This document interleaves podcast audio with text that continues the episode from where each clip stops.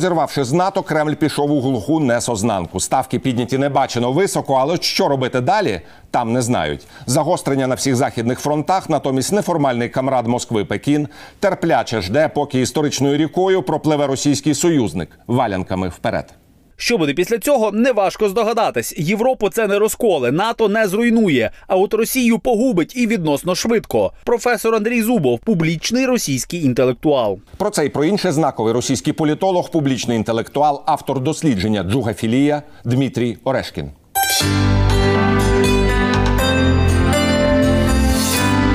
Здравствуйте, уважаемый Дмитрий Борисович. Доброго дня, Дмитро Борисович. Радий вас вітати у студії телеканалу Еспресо.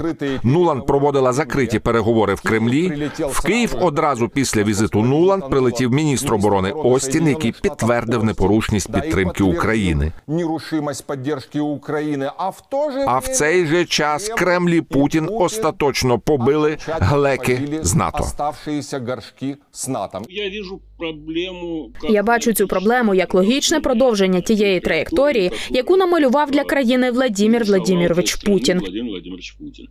Вона веде у глухий кут і у міжнародну ізоляцію. Вона змушує мою країну броньованою задницею розвернутися до усього світу і замкнутися всередині себе.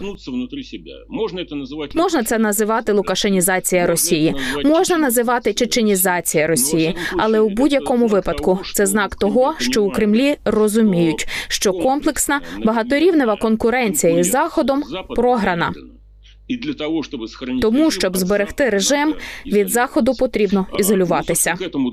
ну. До цього давно йшло. З моєї точки зору, захід проявляв неймовірну толерантність, заплющував очі на те й інше, на п'яте, на десяте. Але Путін був вимушений для того, щоб зберегти себе в умовах програшу в економічній, культурній, науковій конкуренції. Він просто був вимушений відновлювати залізну завісу На другой. Конкуренцию он просто вынужден был восстанавливать железный занавес. Для этого ему надо было Для цього йому потрібно було посваритися із заходом, щоб іноземних агентів заткнути, щоб кого треба посадити, щоб зберегти чистоту і порядок у нашому прекрасному, відділеному від усього світу ідеологічною стіною світочку.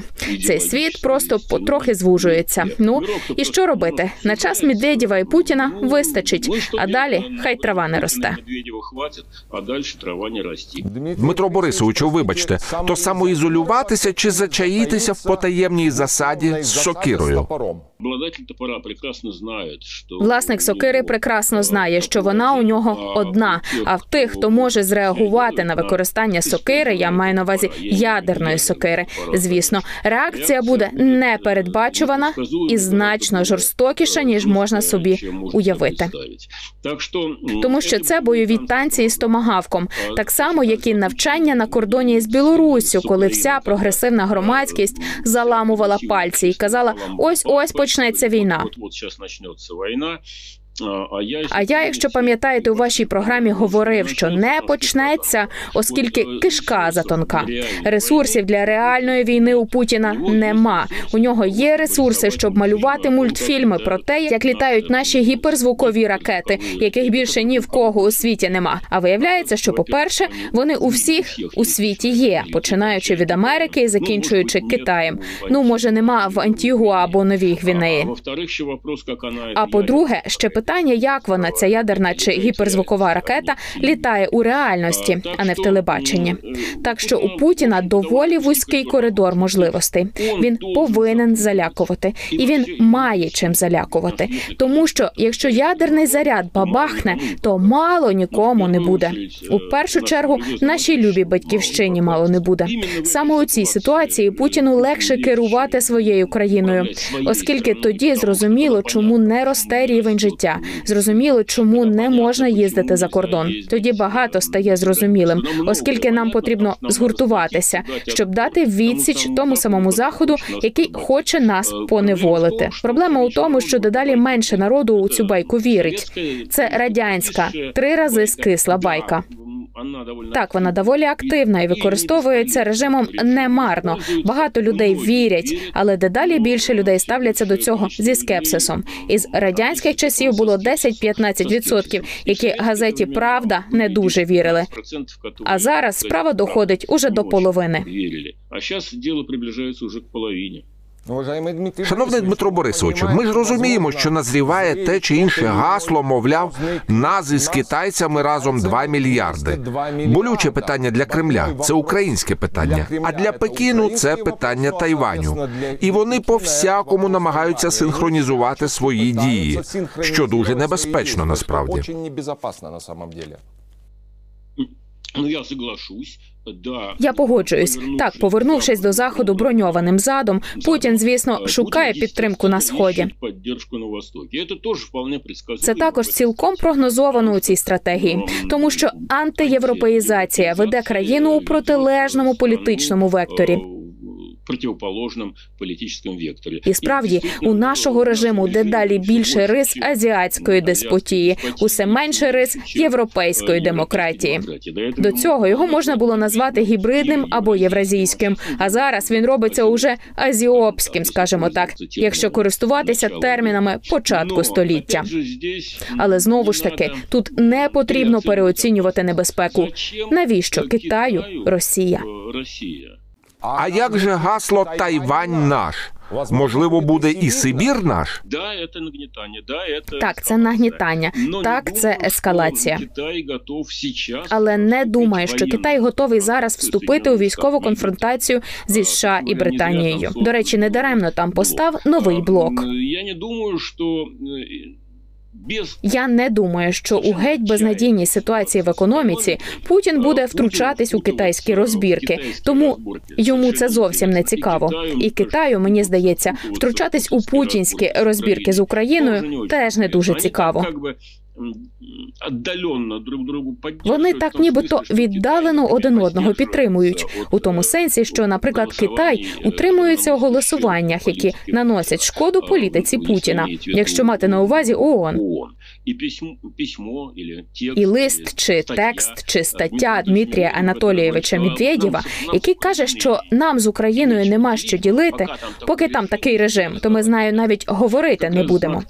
е, Це якраз знак того, що у м'якій формі, приємній для себе, Дмитрій Анатолійович Медведєв говорить, що все Україна перестала бути об'єктом нашої постійної політичної уваги. об'єктом нашої постійної політичної заботи. Ми, як Ми немов би від неї відмовляємося, оскільки виноград зелений, тому що поросята худорляві, тому що чого з ними говорити, якщо вони цілком залежать від США і так далі, і тому подібне. Перекладаючи на російську, це означає, що у них немає режиму і ресурсів, щоб Україну затиснути у лищата. Все, що можна було зробити, уже зроблено, включно із газовими лищатами. Україна витримала. Україна видержала. Ну, газове. Ну, газова епопея тільки починається. Наскільки я розумію, вони будуть свідомо намагатись дотиснути українську економіку шляхом газової війни. газової війни. То, що ідея Ідея зупинити Україну, підпорядкувати Україну військовим шляхом не працює. Перейшли до економічної блокади, якщо називати речі своїми іменами. Ну, вещи своими именами. А, При этом а, проблем-то. Проблема ж ця обопільно гостра. Основний ринок споживання газу це Європа. І тут питання: хто перший моргне? А, Путінська позиція Путінська позиція полягає у тому, що ми через Україну переганяти не будемо, а будемо через Північний потік. 2 І от проблема-то в тому. І ось проблема у тому: моргнуть, умовно кажучи, у Брюсселі чи не моргнуть. Ось поки що сигнали, які я бачу. Може, є й інші сигнали, але Брюссель розуміє, що є газовий шантаж не тільки України, але й всієї Європи. І на цей шантаж він йти не хоче. Це дуже важливо, тому що ще три роки тому такого консенсусу, я думаю, не було б. Ось тут, якщо марксистсько-леніністською термінологією користуватися, то відбувся процес переходу від кількісних змін у якісні. Як нас вчили марксизму, ленінізму у школі та інституті, накопичилось. Э, И вот э, Путин, который привык, что І Путін, який звик, що йому пробачають. Йому пробачили Грузію, пробачили Чечню. Йому багато що пробачили. Наробив так багато дрібних, але катастрофічних помилок і злочинів за один короткий інтервал. За один короткий інтервал. І м, тут уже І тут уже захід, мені здається, хоче чи не хоче, вимушений відреагувати якось жорстко, оскільки він розуміє, що його уже починають зневажати. Помикати. Ну, Але вирішиться ця проблема. Так, звісно, буде важко зимою, і газу бракуватиме, адже не тільки українська економіка на газі сидить, і вся решта європейська також. Я думаю, що Але я думаю, що проблема досічно гостра, бо газ той грошей коштує, і це головний продукт на рівні із нафтою, який Росія продає. Отказуючись увеличити поставки, Відмовляючись збільшити поставки, щоб викликати цю істерику, Е, Путін певною мірою стріляє собі в ногу. Тому що зменшуються імпортні надходження. Спроба перекинутися на східний фланг не надто плідна, оскільки китайці якраз не найбільш надійні і не найбільш православні брати нашого народу. Вони змусили в цьому газопроводі сила Сибіру зафіксувати ціну на газ на довгий термін, і вона зараз навіть нижча від тої, за якою Путін постачає газ у Білорусь. Путін поставляє газ в Білорусію. Тобто у рази нижче ніж в Європі. І за домовленістю з Китаєм доводиться постачати туди цей дешевший газ, хоч в Європі можна було б продати його у рази дорожче. В Європі можна було б його продати е, в рази дорожче. Точно Так само за домовленістю і на шкоду собі доводиться постачати газ в прокислу чи протухлу економіку Лукашенка. А куди дінешся? Куди дінешся? Ну. Шановний Дмитро Борисовичу, ви провели блискучу аналогію. На дворовій мові це б звучало так: погрожуючи світовою революцією чи полум'ям світової революції, підпалив запальничкою собі ж волосся. В будь-якому випадку починає страждати умовний Дерипаска. Адже з обшуками представники ФБР прийшли не просто так, особливо враховуючи візит Нуланд і неуспішні переговори з українського питання. Якийсь дивний збіг. Понятно, що почалась економічна війна. Зрозуміло, що почалася економічна війна. Нас лякають гарячою війною із літаками, пароплавами, підводними човнами, ядерними ракетами. А між тим захід приходить, і Путін також іде на економічну конфронтацію. К економічній конфронтації. І це дуже серйозно. Це дуже серйозно. І загалом боюсь, що для моєї країни безнадійно. Тому що все це читається доволі легко, все це сприймається як агресія стосовно Європи. Восприймається як агресія по отношению к Європі. Все це сприймається як антиринкові методи. Все це сприймається як попитки. Все це сприймається як спроби, очевидні, використати газову імперію, щоб у залізних обіймах задушити Європу, не говорячи вже про Україну, яка тут не мов би має бути знищена і покарана. Ответ. Захід у відповідь реагує. Так, звісно, Дерипаска це демонстративне явище. Зрозуміло, що будуть давити на путінських олігархів. Цього можна було очікувати давним-давно. Просто захід тримав усі козирі у рукаві, щоб не загострювати ситуацію.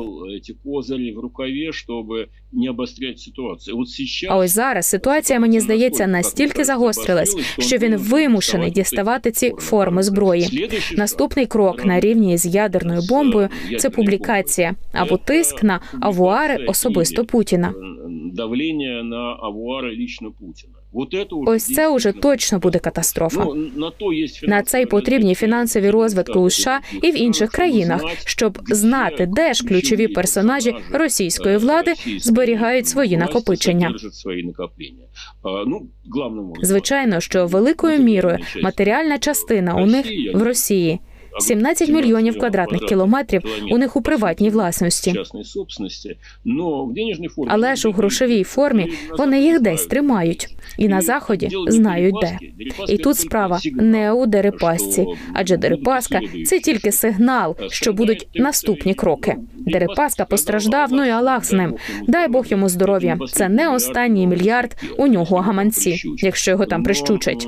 Постраждає населення Російської Федерації. Воно страждає страждає уже років 10, але воно починає потрохи бухтіти.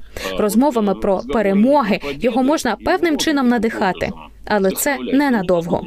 Я боюся, що доведеться його надихати пошуками ворогів, внутрішніх, зовнішніх, русофобів, іноземних агентів і так далі. Так далее. Так, можливість того, що Нобелівського лауреата Муратова у випадку чого можна посадити, і так далі. Тобто, це дуже чітка траєкторія, але вона веде в нікуди. Більше того, на мою думку, це все нагадує 1400, я не знаю, 50-й рік чи 1452, коли надходять останні дні Візантійської імперії, коли імператору кажуть, мовляв, ось турки вже звужують коло. А він каже: та нічого, прорвемось. Попереду у нас тисячолітня минула історія. Тисячолітня бивша історія. То, что было позади, ничего не гарантирует. А те, що позаду, ще не гарантує, що буде попереду. Так схоже. Але думаю, що тут справа не у турках. Э, З розкосими китайськими очима, умовно кажучи. Да, я думаю, что... э, Так, я думаю, що передусім проблема у внутрішньому загниванні. Вот эм, режим внутри тлеет. Режим всередині тліє, тліє, гниє, пахне, втрачає ефективність, потрошки програє. Понемножку проигрывает. Но жить-то можно. Але жити то можна, розумієте? Живемо, як власне кажучи, у 70-ті роки. Але дедалі менше людей відчуває від цього захоплення. І зовнішній тиск він не те, що наростає, але його сприймають у Росії як такий, що наростає. Просто тому, що Росія програє конкуренцію у військовій і у всіх інших сферах. Э, І в воєнній сфері. э, І во всіх прочих сферах. А поскольку на Западі Оскільки на заході та й українська динаміка демонструє непогані результати, є зростання, а в нас росту нема. Отже, ми програємо. Відтак є якась світова русофобська змова. Не можеш бути просто так. Бо якщо просто так, це означає, що у нас поганий політичний менеджмент, у нас неефективна держава, і треба йти у відставку. Ця ідея відсутня. Її не може бути, тому що не може бути ніколи. Відповідно, присутня ідея русофобської змови, через яку нобелівські лауреати неправильні, через яку фізики виїжджають у Сполучені Штати, через яку лірики мовчать, через яку треба саджати іноземних агентів та інші ганебні, малопродуктивні, але неминучі дії з боку нашого люб'язного режиму. нашого любезного режиму. Ну, на жаль, час нашої розмови вичерпався. Щиро вдячний вам, шановний Дмитре Борисовичу, за приємність спілкуватися з вами в ефірі телеканалу Еспресо. Спасибо вам, мне тоже было очень интересно.